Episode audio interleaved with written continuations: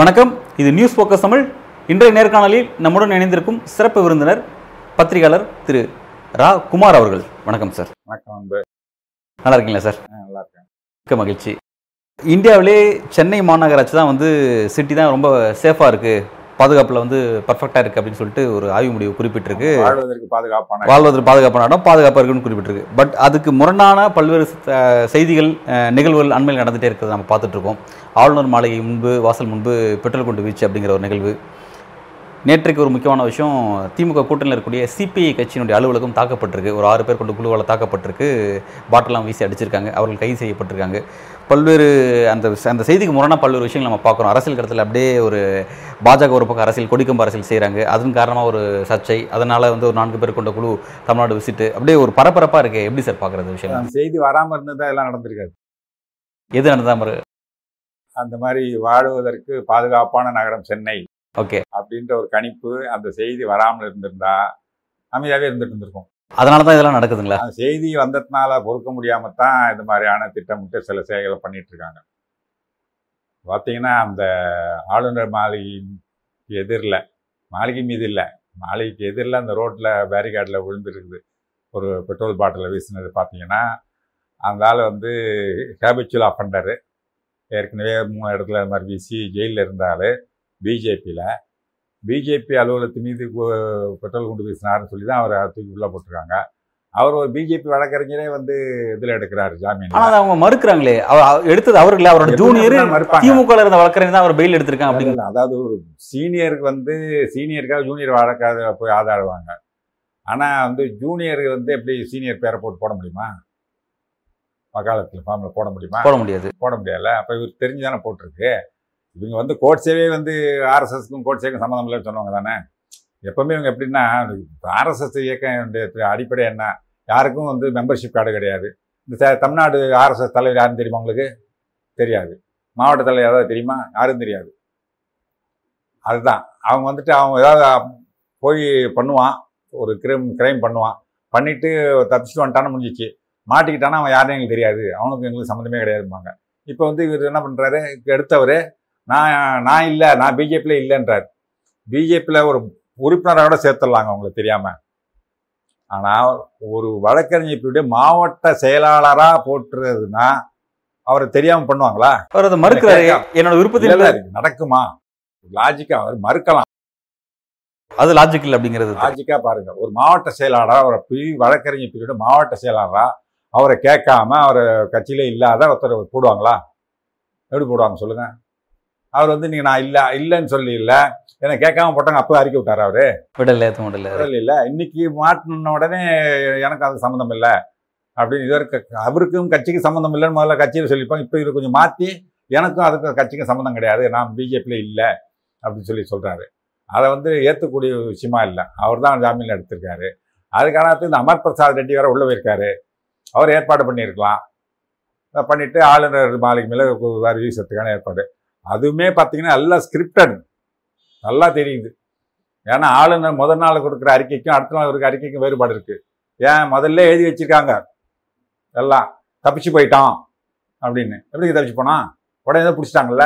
ஆமா அது வந்து அந்த ஆளுநர் மாளிகை கொடுத்த ரிப்போர்ட் அப்படிங்கிறது காவல்துறை கொடுக்குற ரிப்போர்ட்டுக்கு முரணா இருக்கு அப்படிங்கறத எஃப்ஐஆர் ரிப்போர்ட்டே நாளே அவங்க கொடுக்கறதே முரணா இருக்கு. முரணா இருக்கு. ஆளுநர் மாளிகை ரெண்டு ரிப்போர்ட் ஆமா முன்னுக்கு முரணா ரெண்டு ரிப்போர்ட் கொடுக்குறாங்க ஆமா. இருக்குது.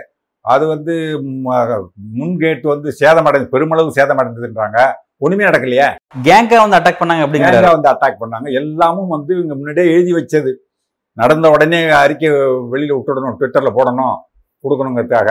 எழுதி வச்சதுல என்ன நடந்ததுன்றதே அதை அது எழுதுனதுக்கும் அங்க நடந்ததுக்கும் தொடர்பு இருக்கா? அதே மாதிரி இருக்கான்லாம் பார்க்காம விட்டாங்க. அடுத்த நாள் மாத்துறாங்க. அப்ப இது ஸ்கிரிப்டட் ஏற்கனவே இவங்க வந்து எல்லாம் தயாரிச்சு வச்சுக்கிட்டாங்க அறிக்கையெல்லாம். இதான் நடக்கணும். அப்படி திட்டமிட்டு இது நடந்தது. அது வந்து ஆளுநர் தான் ஒரு பிஜேபி ஆயிட்டாரு.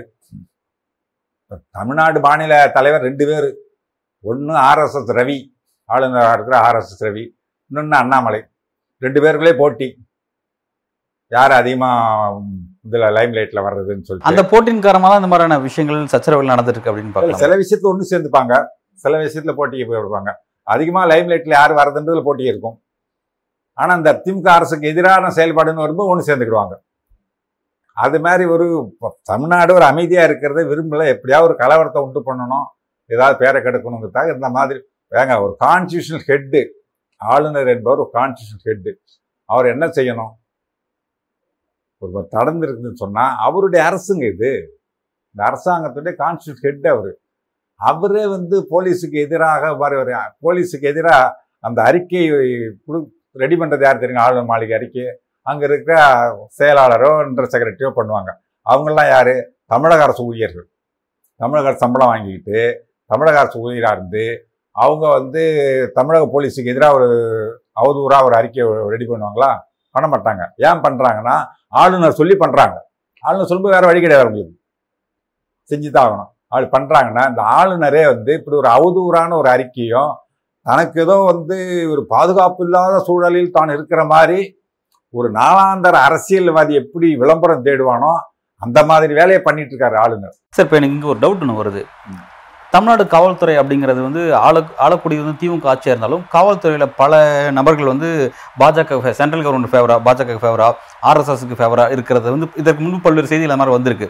அப்படி இருக்கிற பட்சத்தில் பாஜகவில் நியமிக்கப்பட்டிருக்க ஆளுநர் ஆர் என் ரவி அவரோட ஸ்டேட்மெண்ட்டுக்கு எதிராக காவல்துறையை ஒரு ஸ்டேட்மெண்ட் வைக்கிறாங்க அப்படின்னா அது உண்மையிலே அதை அதை புரிஞ்சுக்கிற ஒரு வித்தியாசம் இருக்குது எப்படி பார்க்கறது சார் இந்த விஷயம் அதாவது போன அதிமுக ஆட்சி இந்த நாலாண்டு காலத்தில் நிறைய ஆர்எஸ்எஸ் ஆட்கள் உள்ளே பூந்துட்டாங்க அரசு துறைகளே நிறைய ஆர்எஸ் ஆட்கள் உள்ளே பூந்துட்டு அதனால தான் வந்துட்டு இந்த கோவையில் இந்த சிலிண்டர் வெடிச்சப்போ கூட அந்த பார்டர்ஸ்லாம் போயிட்டு அண்ணாமலை கைக்கு போச்சு. எப்படி போச்சு? போலீஸ்லாம் போமா அது மாதிரி சில வேலையெல்லாம் பார்த்துட்டு இருக்கிறாங்க. நான் அப்போவே ஒரு பேட்டியில் சொன்னேன். அதை சீரியஸாக வந்து அரசு கவனிக்கணும். ஆர்எஸ்எஸ் ஆட்கள் உள்ளே ஊடுருவி இருக்காங்க. அவங்களாம் களை எடுக்கணும். அதெல்லாம் டம்மி பதவிக்கு மாற்றணும் அவங்கள வச்சுக்கிட்டு இந்த மாதிரி அரசுக்கு கெட்ட பேர் உண்டு பண்ணுறதுக்குன்னு செயல்படுறாங்கன்னு சொல்லிட்டு. அது இன்னமும் அந்த ஆட்கள் சில பேர் இருந்துக்கிட்டு இந்த வேலை பார்த்துட்டு இருக்காங்க. அதையும் தாண்டி இன்றைக்கி வந்து இப்போ காவல்துறை மீது அநியாயமாக ஒரு பழியை சுமத்தும் பொழுது சொல்கிறாருங்க வந்துட்டு இந்த govern honourable governor was physically attacked by sticks and பிரிக்ஸ்ன்றாரு. எங்க தருமபுரம் போயிட்டு வந்தப்ப. தடி கொண்டும் கல்லாலும் ஆளுநர் அடிச்சாங்க. பிசிக்கலி அட்டாக்குன்னு போடுறான். அறிக்கையில. அப்ப வந்து என்ன அது? ஆளுநர் போய் போயிட்டாரு. அவர் கான்வாய் போயிடுச்சு. கரெக்டா வீடியோ நேத்து போட்டு காமிச்சிட்டாங்க. பண்ணது ஆளுநர் சொன்னது பச்சை பொய். அப்படின்ட்டு. உள்ள வந்து ஆளுநர் மாளிகைக்கு இந்த அன்னைக்கு இப்ப உள்ள நுழையத்துக்கு முயற்சி பண்ணாங்க பல பேர்னு. ஒரு ஆள் தான்றது வீடியோவில் காமிச்சாச்சு. உள்ளே நுழைய முயற்சி பண்ணல வெளியிலே பிடிச்சி அமுக்கி அவரை அரெஸ்ட் பண்ணிட்டாங்கிறது அது உள்ள நுழைய முயற்சி பண்ணாங்க பச்சை பொய். அந்த ஆளுநர் மாளிகை கேட்டு சேதம் அடைஞ்சதுன்றது அப்படியே இருக்குது இன்டாக்ட் அதுவும் பச்சை பொய். இந்த மாதிரி மொத்தமும் பச்சை பொய் அறிக்கையை ஆளுநர் விட்டான்றதை காவல்துறை டிஜிபி வந்து வெளிப்படையாக வீடியோ போட்டு ஆதாரத்தோட விளக்கிட்டார். விளக்கிட்டார்ல அவதூறாக பேசின ஆளுநர். அதுக்கு பதில் சொல்லணும் இல்லையா? டிஜிபிக்கு சொல்லியிருக்காரா? அண்ணாமலை ஆனாலும் சரி ஆளுநர் ஆனாலும் சரி பொய்யை அள்ளி விடுவாங்க. நீ சொன்னது பொய் அப்படின்னு ஆதாரத்தோட பதில் அரசு சொல்லிச்சுன்னா அதுக்கு பிறகு அதுக்கு ஒரு வருத்தம் தெரிவிக்க மாட்டாங்க. இல்லை பதில் ப நீங்கள் சொன்னது பொய் நான் சொல்றதுதான் உண்மை அப்படின்னு அடுத்த ஒரு அறிக்கை விடுவாங்க அதோட மாட்டாங்க. அதோட வாய் மூட்டு கண்டுக்காமல் போயிட்டு அடுத்த ஒரு அவதூறு பேசுறதுக்கு போயிடுவாங்க. நோக்கம் அவதூறு பேசிட்டே இருக்கும் தானே அது நீங்கள் என்ன வந்து அது அந்த அவதூறுக்கு எதிராக இது அவதூறு இது உண்மை கிடையாது. உண்மை இதுதான். எந்த ஒரு ஆதாரத்தோடு அரசு விளக்கம் கொடுத்தாலும் அதுக்கு பதில் சொல்ல மாட்டாங்க. வாய் மூட்டு போயிடுவாங்க. ஒன்று சொல்கிற அவ்வளோ பெரிய பதவியில் இருக்கிறவர் அவர் ஒரு கருத்து சொல்கிறாருன்னா அதுக்கு வந்து ஸ்டாண்ட் பை ஆகணும் தான் இருக்கும் அதுலயே நிக்கணும்ல. என்ன பண்ணார்? சிதம்பரத்தில். இதுவே நடக்கலை. குழந்தை திருமணமே நடக்கல. வந்து பொய்யா வந்து அந்த குழந்தைகளை வந்து அவதூறு பண்ணுறாங்க அவன் டார்ச்சர் பண்றாங்க பொய் வழக்கு போடுறாங்க. குழந்தை திருமணமே நடக்கல சிதம்பரத்துல. எனக்கு நடந்தது குழந்தை திருமணம். எனக்கு நடந்தது குழந்தை திருமணம். அது குழந்தை திருமணம் நடந்திருந்தா கூட சொல்லக்கூடாது. ஐம்பது வருஷம் நடந்திருக்கும். இப்ப போய் அதை சொல்லி குழந்தை திருமணத்தை ஆதரிக்கிற மாதிரி ஒரு தவறான. கருத்து அரசியல் சாசனத்துக்கு அரசியல் சட்டத்துக்கு எதிரான ஒரு கருத்தை சொல்றாரு. அதுவே தப்பு. அங்க குழந்தை திருமணம் நடக்கல. தேவையில்லாம பொய் வழக்கு போட்டு அந்த பெண்களையும் வந்து இருவரல் சோதனை எல்லாம் நடத்தி டார்ச்சர் பண்றாங்கன்னு சொல்லி ஒரு அறிக்கை கொடுத்தாரு. குழந்தை திருமணம் அது நடக்க அந்த இருவர் சோதனை நடக்கலைன்றதுக்கு ஆதாரத்தோட இவங்க வந்து பதில் கொடுத்துட்டாங்க. குழந்தை திருமணம் நடந்ததுக்கு தொலைக்காட்சிகளில் வீடியோ ஆதாரம் ஃபோட்டோ ஆதாரம் வந்துச்சு. இல்லையா? இவர் சொன்னது பொய். நடக்கலைன்னு ஆளுநர் சொன்னது பொய்ன்றதை வீடியோ ஆதாரத்தோட தொலைக்காட்சியில் போட்டாங்க. அதுக்கு ஏதாவது பதில் சொன்னாரா? சொல்ல மாட்டார். வாய்மூட்டு. அது அதுக்கப்புறம் வேறு ஏதாவது ஒன்று போயிடுவார். ஆரியம்ன்றது கிடையாது திராவிடன்றது கிடையாது. திராவிட மாநிலத்தை சொல்லி மக்களை ஐம்பது வருஷமாக ஏமாத்திட்டாங்க. உனக்கு கான்ஸ்டியூஷன் இவர் சொல்கிறாரு இந்த கான்ஸ்டியூஷனல் கடமைகளை அரசியல் சாசன கடமைகளை செய்ய விடாமல் தடுக்கிறாங்க. அப்படின்னு சொல்லி சொல்கிறாரு இந்த கடமை இவர் செய்யலைங்கிறது தானே குற்றச்சாட்டே. மசோதாவை கையெழுத்து போடணும். இல்லையா? அதில் இதுக்கெல்லாம் என்ன பண்ணணும்? பல்கலைக்கழகத்தில் பட்டமளிப்பு தேதி கொடுக்கணும். அதுக்கு கையெழுத்து போடணும். அதெல்லாம் போடாமல் வச்சுக்கிட்டு ஒம்பது லட்சம் பேர் இன்னும் பட்டம் பட்டம் வாங்காம உட்காந்துட்டு இருக்கிறான். ரெண்டு வருஷமாக ப பல பல்கலைக்கழகங்கள் பட்டமளிப்பு நடக்காமல் இருக்குது அதை விட்டுட்டு ஊர் ஊராக போய் நீர் மீட்டிங் போட்டுட்டு இன்னும் சொல்லப்போனால் ஒரு பாதுகாப்பு இல்லாத சூழ்நிலை இருக்குன்னு சொல்கிறாரு இது வரைக்கும் வந்த ஆளுநர்களில் இவரை மாதிரி தமிழ்நாட்டில் வாஸ்ட் ட்ராவல் பண்ணவர் யாருமே கிடையாது. பாதுகாப்பு இல்லாத சூழல் இருந்தால் போக முடியுமா? அது இன்னொன்று என்ன சொல்கிறாரு எனக்கு எதிரான பேசி பேசி திமுகவினரும் அவங்க கூட்டணி கட்சியும் எனக்கு எதிராக பேசி பேசி மக்களிடம் எனக்கு எதிரான மனநிலையை உருவாக்கி விட்டார்கள். அதனுடைய விளைவு தான் இது போன்ற தாக்குதல். அப்ப வந்து இவரை ஆளுநரை அடிக்கணுன்ற எண்ணத்தை தாக்கணுன்ற எண்ணத்தை மக்கள்கிட்ட திமுக அவங்க கூட்டணி கட்சி உருவாக்கிச்சுன்னு ஒரு கட்டுக்கதையை கொடுறாரு. இல்ல அப்படி ஒரு விஷயம் அவர் சொல்றதே உண்மை அப்படின்னா கூட ஆளுநருக்கு எதிராக இவங்க எதுக்காக பேசணும்? அவரோட ஆக்டிவிட்டிஸ் தானே பேச வைக்குது? அப்படி நீ ஏன் பேசுறீங்க? நீங்க வந்து தமிழ்நாடுன்னு போடக்கூடாது. தமிழகம் தான் போடணும்னு சொல்லுவீங்க. திராவிடம்ன்றது ஏமாத்தும்பீங்க இந்த மாதிரி சனாதனம் தான் ரிஷிகளால் உருவானது நாடும்பிங்க. இந்த வந்து த சனாதனத்தின்படி தான் ஆட்சி நடக்கணும்பிங்க. இந்த மாதிரிலாம் கொள்கைக்கு எதிராகவும் தமிழ்நாட்டு மக்கள் உணர்வுகளுக்கு எதிராகவும் பேசிகிட்டே இருந்தால் அதை திமுக கேட்டுக்கிட்டே உட்காந்துருக்கணுமா பதில் சொல்லக்கூடாதா? பதில் சொல்லத்தானே வேணும். நீங்கள் வினையாற்றுறது. அதுக்கு எதிர்வினை தானே திமுக திமுக கூட்டணி கட்சிகளும் சொல்கிறது அதை செய்யக்கூடாதுன்னு சொன்னால் அப்புறம் எப்படி மக்கள் மன இங்கே வந்து மக்கள்கிட்ட வந்து திமுகவோ மற்ற கூட்டணி கட்சிகளோ ஆளுநருக்கு எதிரான மனநிலை உருவாக்க வேண்டியதில்லை அவருடைய பேச்சு மக்கள்கிட்ட அவருக்கு எதிரான மனநிலை உருவாக்குது. திமுக பேசி தான் உருவாகணும் அவசியமே கிடையாது. திமுகவோ திருமாவளவனோ பேசி தான் உருவாகணும் அவசியமே கிடையாது. இந்த மாதிரியான மனநிலை பேசும்போது எவ்வளோ தொலைக்காட்சிகள் போய் பேட்டி எடுக்கிறாங்கல்ல? மக்கள் என்ன சொல்கிறாங்க ஆளுநர் வந்து தேவையில்லாத பேசிகிட்டு இருக்காருன்னு தான் அவர் மேலே விருப்பாக தானே இருக்காங்க. அவர் மீது வந்து எனக்கு தெரிஞ்சு இது வரைக்கும் ஒரு ஆளுநர் மீது இந்த அளவுக்கு தமிழ்நாட்டு மக்கள் வெறுப்பு வந்ததே கிடையாது. அவங்க பாடு வருவாங்க வேலையை பார்த்து போவாங்க. இவர் வேலையை விட்டுட்டு மற்ற எல்லா வேலையும் பார்க்கறதுனால தான் மக்கள்கிட்ட வெறுப்பு சார் இப்போ இங்கே தான் ஒரு கேள்வி. ஆளுநரோட ஆக்டிவிட்டியை பார்த்து கோவப்பட்டு அவருக்கு எதிர்வினை ஆட்டக்கூடியவங்க வந்து கட்சியில் கட்சியை சேர்ந்தவர் இருக்காங்க. திமுக ஆட்டுறது திமுக கூட்டணி கட்சி ஆட்டுறது சில இயக்கங்கள் ஆட்டுறாங்க நம்ம பார்க்குறோம். பொதுமக்கள்கிட்ட இந்த விஷயங்கள் எந்த அளவுக்கு போய் சேர்ந்துருக்கு? ஏன்னா பொதுமக்கள் ரியாக்ஷன் அப்படிங்கிறது நம்ம பெரியவர்கள் எங்கேயுமே பார்க்கல. பொதுமக்கள் ரியாக்ஷன் ஆளுநர் விஷயத்தில் எப்படி இருக்குதுன்னு பார்க்குறது? அதான் நிறைய தொலைக்காட்சிகள்ல போய் பேட்டி எடுக்கிறாங்க பொதுமக்கள்கிட்ட. அவங்களே சொல்றாங்க ஆளுநர் பேசுறது சரி கிடையாதுங்க. நீங்க வந்து இந்த தமிழகம்னு சொல்லி சொன்னப்ப எவ்வளவு கொந்தளிச்சாருங்க? மாணவர்கள்லாம் போராட்டத்தில் இறங்குனாங்கல்ல? தமிழ்நாடுன்னு சொல்லக்கூடாது தமிழகம்னு சொல்லி சொன்னப்ப தமிழகம்னு கொந்தளிக்க போய் தானே அடுத்த இதுல உடனே தமிழ்நாடு மாத்திக்கிட்டாரு அவரே. மக்கள் கொந்தளிச்சு எழுதுறாங்கன்னு தெரிஞ்சுதானே? ஒன்னொன்னுக்கு எழுந்துகிட்டே இருக்க முடியாது. ஒரு அளவுக்கு பொறுத்தே இருப்பவங்க ஒரு கட்டத்தில் எழுந்திருவாங்க ரொம்ப சென்சிட்டிவான விஷயத்தில் எங்கே கை வைக்கணும் அங்கே மக்கள் கொதித்து எழுவாங்க கொதித்தெட போய் தான் அவர் மாற்றிக்கிட்டார் அதனால் ஒவ்வொரு கட்டத்துலேயும் வந்து இவர் பேச்சு வந்து மக் தமிழ்நாட்டு மக்களுடைய உணர்வுகளுக்கும் எதிராக இருக்குது. அடுத்து ஒரு தேர்ந்தெடுக்கப்பட்ட அரசை செயல்பட விடாமல் கையெழுத்து போட மாட்டேன் அது கையெழுத்து போட மாட்டேன்னு சொல்லி இது மாதிரிலாம் த தடுக்கும் பொழுது உங்களுக்கு ஒரு ரிட்டையர்டு ஜிஜிபி சைலேந்திர பாபு. அவர்கிட்ட ஒரு நல்ல பேர் உண்டு மக்கள்கிட்ட தெரியுங்களா? ஒரு நல்ல அதிகாரின்ட்டு மக்கள் நல்ல பேர் உண்டு. அவர் வந்து டிஎன்பிசி தலைவராக போகிறதுக்குனா நான் ஒத்துக்க மாட்டேன். கைது போட மாட்டேன்னு வச்சுருக்காரு. மக்கள் என்ன ஆவாங்க? கடுப்பு தானே ஆவாங்க? ஒன்றும் யாரும் ஒன்றும் இல்லை. ஆளுநரே வந்து அவருக்கு எதிரான மனநிலை மக்கள்கிட்ட உருவாக்குறார். அவர் கண்டதை பேசி மக்களுக்கு எதிரான மனநிலை உருவாக்குறார். அவங்க பேசிதான் இருக்கணும் இல்லை.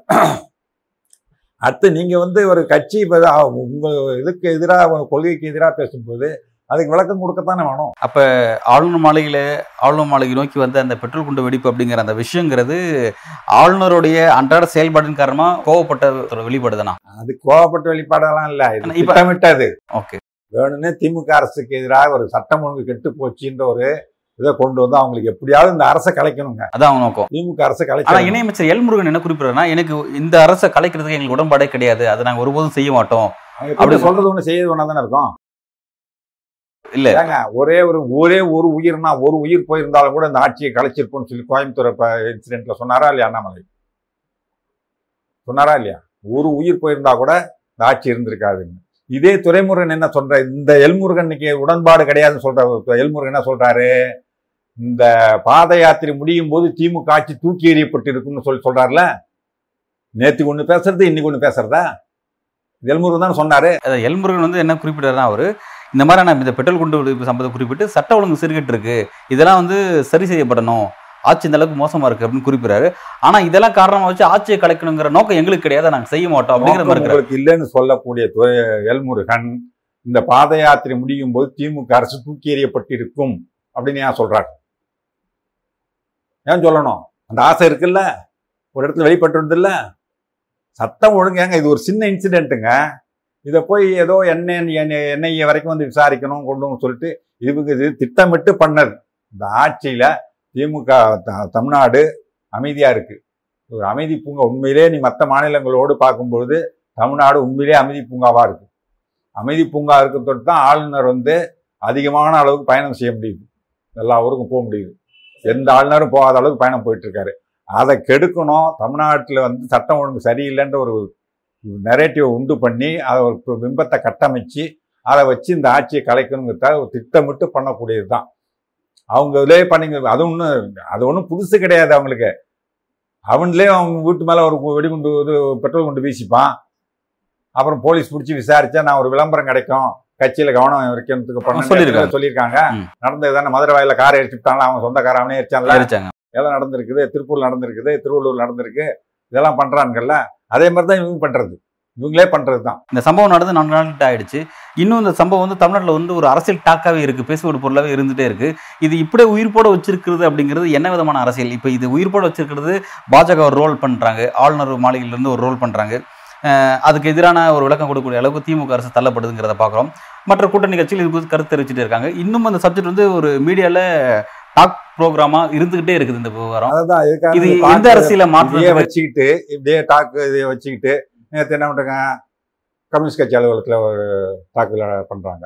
இப்ப அதை குறிப்பிட்டு எடப்பாடி பழனிசாமி என்ன குறிப்பிட்டாருன்னா கூட்டணி கட்சியே வந்து இவங்க பாதுகாக்க மாட்டேங்கிறாங்க. கூட்டணி கட்சியில மோசமா இருக்கு? மாதிரி பேசுறதுக்காக தான் நடக்கிறது அது. ஓகே ஆளுநர் அடுத்தது கூட்டணி கட்சி பண்ணுவாங்க. அப்புறம் அறிவாலயத்தில் கூட போடுவாங்க. அறிவாளத்தில் கூட ஒன்று போய் இப்போ நாளைக்கு இடம் ஒருத்தன் வீசுவான். வீசிட்டு உங்கள் கட்சி அலுவலகத்துக்கு பாதுகாப்பு இல்லை அப்படின்னு சொல்லுவாங்க.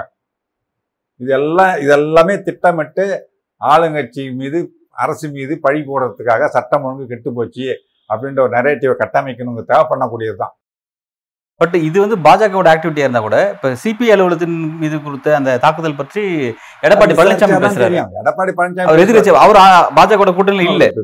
பேசுறது பூரா பிஜேபி பேசிட்டே இருந்தா இப்ப நாங்க தான் இப்ப அடுத்தது கூட்டணி விட்டு வெளியில வந்துட்டாங்க வேற. நாங்க தான் எதிர்க்கட்சி அப்படின்னு காய்ச்சிருக்கணும் இது கூட பேசாம இருக்க முடியுமா அவரு? எடப்பாடி பேசித்தானே ஆகணும். அவர் பாவம் ஏற்கனவே வந்துட்டு திராவிடம்னா என்னன்னு எனக்கு தெரியாதுன்னு சொல்லிட்டு போயிட்டாரு. இது கூடவா பேசாம இருக்க முடியாது. பெட்ரோல் உண்மை என்னன்னு தெரியாது சொல்ல முடியுமா? ரைட் சார் இப்ப இப்ப இந்த இவ்வளவு விஷயங்களுக்கு மத்தியில வந்து இந்த கொடிக்கம்பு அரசியல் விவகாரம் அது குறித்து நான்கு பேரை கொண்ட குழு வந்து ஜேபி நட்டா நியமிச்சிருந்தாரு. அந்த குழு வந்திருக்காங்க வந்து அண்ணாமலையோட வீட்டுலாம் விசிட் பண்ணியிருக்காங்க. இன்றைக்கு ஆளுநர் வந்து சந்திச்சிருக்காங்க. சந்திச்சுட்டு என்ன விதமான முடிவு எடுத்திருக்காங்க? என்ன ஒரு இப்ப அடுத்த கட்டமா நகர்வாது எப்படி போக போகுது? இது உண்மை கண்டறியும் கூடுன்னு வர்றாங்களாம் எதுக்காக பிஜேபி மேல எத்தனை கேஸ் போட்டிருக்காங்க? எதுக்காக போட்டிருக்காங்க? என்னெல்லாம் சொல்லிட்டு அவங்க சொல்லியிருக்காங்க. பாஜகவுடைய அண்ணாமலையுடைய இந்த நடைவண்டி யாத்திரையா? நடந்து வண்டியிலையும் போயிட்டு இருக்கிறதுனால அது வந்து பா சிதம்பரம் சொல்லியிருக்காரு நடைவண்டி பயணம்னு. அந்த நடைவண்டி பயணத்தினால பெரிய எழுச்சி ஏற்பட்டு பிஜேபி பயங்கரமா வளர்ந்துருச்சு. அதை பார்த்து இருபத்தஞ்சு சதவீத வாக்குகள் அவங்களுக்கு உயர்ந்திருக்குன்ற மாதிரி. திமுக வந்து பொறாமப்படுது. அதனால தான் இந்த மாதிரிலாம் வழக்கு போடுறாங்க அப்படின்னு சொல்லி சொல்லியிருக்காங்க. இது வந்து இது சிரிப்பு தான் வருது கேட்டா. பொறாமன்றது இப்போ நான் இருக்கிறேன். என்னோட ஒருத்தன் பணக்காரனா இருக்கானா அவனை பார்த்து நான் பொறாமப்படலாம். என்னோட ஏழையா இருக்கவனை பார்த்து நான் பொறாமப்பட முடியுமா? ஏங்க ஐம்பது சதவீதம் வாக்கு வச்சிருக்கிற திமுக வந்து ரெண்டு ரெண்டரை சதவீதம் வாக்கு வச்சிருக்கிற பிஜேபியை பார்த்து பொறாமப்படுமா? அவங்க வாக்கு வந்து இருபத்தஞ்சு சதவீதம் ஆயிடுச்சுன்னு சொல்றாங்களே சார். இருபது சதவீதம் ஆகிக்கல லோக்சபா தேர்தலில் தெரியும். நோட்டாவுக்கு கீழேயா? இருபது சதவீதமான்ட்டு. மெகா கூட்டணி அமைக்க போறாங்கறாங்க. பெரிய அளவில் மெகா கூட்டணி அமைப்பாங்க? யார் இருக்கா சொல்லுங்க. யார் இருக்கா? மெ- மெகா கூட்டணி ஒரே ஒரு விஷயம் மட்டும் கேட்டுங்க. தமிழ்நாட்டில் எந்த பெரிய கூட்டணி அமைச்சாலும் அரித்மெட்டிக் ஒர்க் அவுட் ஆகாது மூன்றாவது அணிக்கு. புரிஞ்சுக்கிடுங்க. ரெண்டாயிரத்தி பதினாறுல மக்கள் நல கூட்டணின்னு சொல்லி எல்லா கட்சியும் சேர்ந்துச்சு. ஏடிஎம்கே டிஎம்கே தவிர மற்ற எல்லா கட்சியும் ஒன்றா சேர்ந்துச்சு இல்ல அந்தந்த கட்சிக்குன்னு ஒரு ஓட் பேங்க் உண்டு இல்லையா? அவங்கெல்லாம் அவங்களுக்குரிய ஓட் பேங்க்கு வாங்கினாங்களா அவங்க? ஒரு பத்து பன்னெண்டு சதவீதமாச்சும் ஓட் பேங்க் வந்திருக்கணும் இல்லையா? அந்த அளவுக்கு ஓட் பேங்க் ஓட்டு கிடைச்சதா அந்த மக்கள் நல கூட்டணிக்கு? இவனை வீழ்த்தணுமா? யாருக்கு ஓட்டு போட்டா ஜெயிப்பான்? அவனை அவனை வீழ்த்த முடியும். தமிழ்நாட்டில் வந்து யார் வரணுன்றதை விட யார் வரக்கூடாது அப்படிங்கிறத அதிகம். என்ன? இப்போ அவங்க வரக்கூடாதுன்னு நினச்சிட்டா வேற யாருக்கு ஓட்டு போட்டா அவன் வராம இருப்பான்? அதுக்கு தான் போடணும் ஒழிய. மூணாவது ஒரு ஆளுக்கு போடுற ஓட்டு செல்லாத ஓட்டுன்னு முடிவு பண்ணிடணும். வேஸ்ட் அந்த ஓட்டு போடுறதுன்ட்டு. அதனால் இவங்க வந்து எந்த பெரிய கூட்டணி அமைச்சாலும் இன்னும் சொல்லப்போனால் தமிழ்நாட்டில் பிஜேபிக்கு எதிரான ஒரு கோபம் மோடி மீதான கோபம் அப்படியே இருக்கு. எனக்கு தெரிஞ்சு எந்த பிரதமர் மீதும் தமிழ்நாட்டு மக்கள் இவ்வளவு கோவப்பட்டது கிடையாது. அந்த கோபம் அப்படியே இருக்கு. அதுக்கு தெ- சரியான உதாரணம். அவங்க சொல்லக்கூடியதே வச்சு நான் சொல்கிறேன் ரெண்டாயிரத்தி பதினாலு தேர்தலில் நாங்கள் தனியாக ஒரு கூட்டணி அமைச்சு போட்டியிட்டோம். ரெண்டு இடத்துல வெற்றி பெற்றோம். பதினேழு பதினெட்டு சதவீதம் வாக்கு வாங்கினோம். அப்படின்னு சொல்லி சொல்கிறாங்கல்ல அந்த தேர்தல் வேறு அதன் பிறகு நடக்கக்கூடிய தேர்தல் வேறு. ஏன்னா ரெண்டாயிரத்தி பதினாலில் மோடி மீது ஒரு எதிர்பார்ப்பு இருந்துச்சு. ஒரு ஸ்ட்ராங் மேன் அப்படின்ற எண்ணம் இருந்துச்சு. சரி வரட்டுமே. என்ன பண்றாரு பார்ப்போம் அப்படின்ட்டு ஒரு எதிர்பார்ப்பு இருந்து கொஞ்சம் பேர் ஓட்டு போட்டாங்க. வந்த பிறகு தான் தெரியுது இடிய மீன் இதை போய் ஸ்ட்ராங் மேன் நினச்சோமே. நாட்டுக்கு கேடு அப்படின்னு புரிஞ்ச தொட்டு தான் ரெண்டாயிரத்தி பத்தொம்போதில் சுத்தமாக வாஷ் அவுட் பண்ணி விட்டாங்க அதிமுக கூட்டணி இருந்துமே வெற்றி பெற முடியல. ஒரு இடம் தான் வெற்றி பெற முடிஞ்சது. அதுலையுமே சில பிரச்சனைகள்னு வச்சுக்கங்க. போயிடுச்சு. இப்போ அந்த கோபம் அப்படியே இருக்கு. மோடிக்கு எதிரான எதிரான அலை அப்படியே இருக்கு. அதனால தான் பயந்து போய் அதிமுக வெளியில வந்தது. பல்வேறு கேள்விக்கு ரொம்ப ஆழமாக பதில் வழங்குறீங்க மிக்க நன்றி. இந்த நேரத்தில் மிக்க மிக்க நன்றி. நன்றி. வணக்கம்.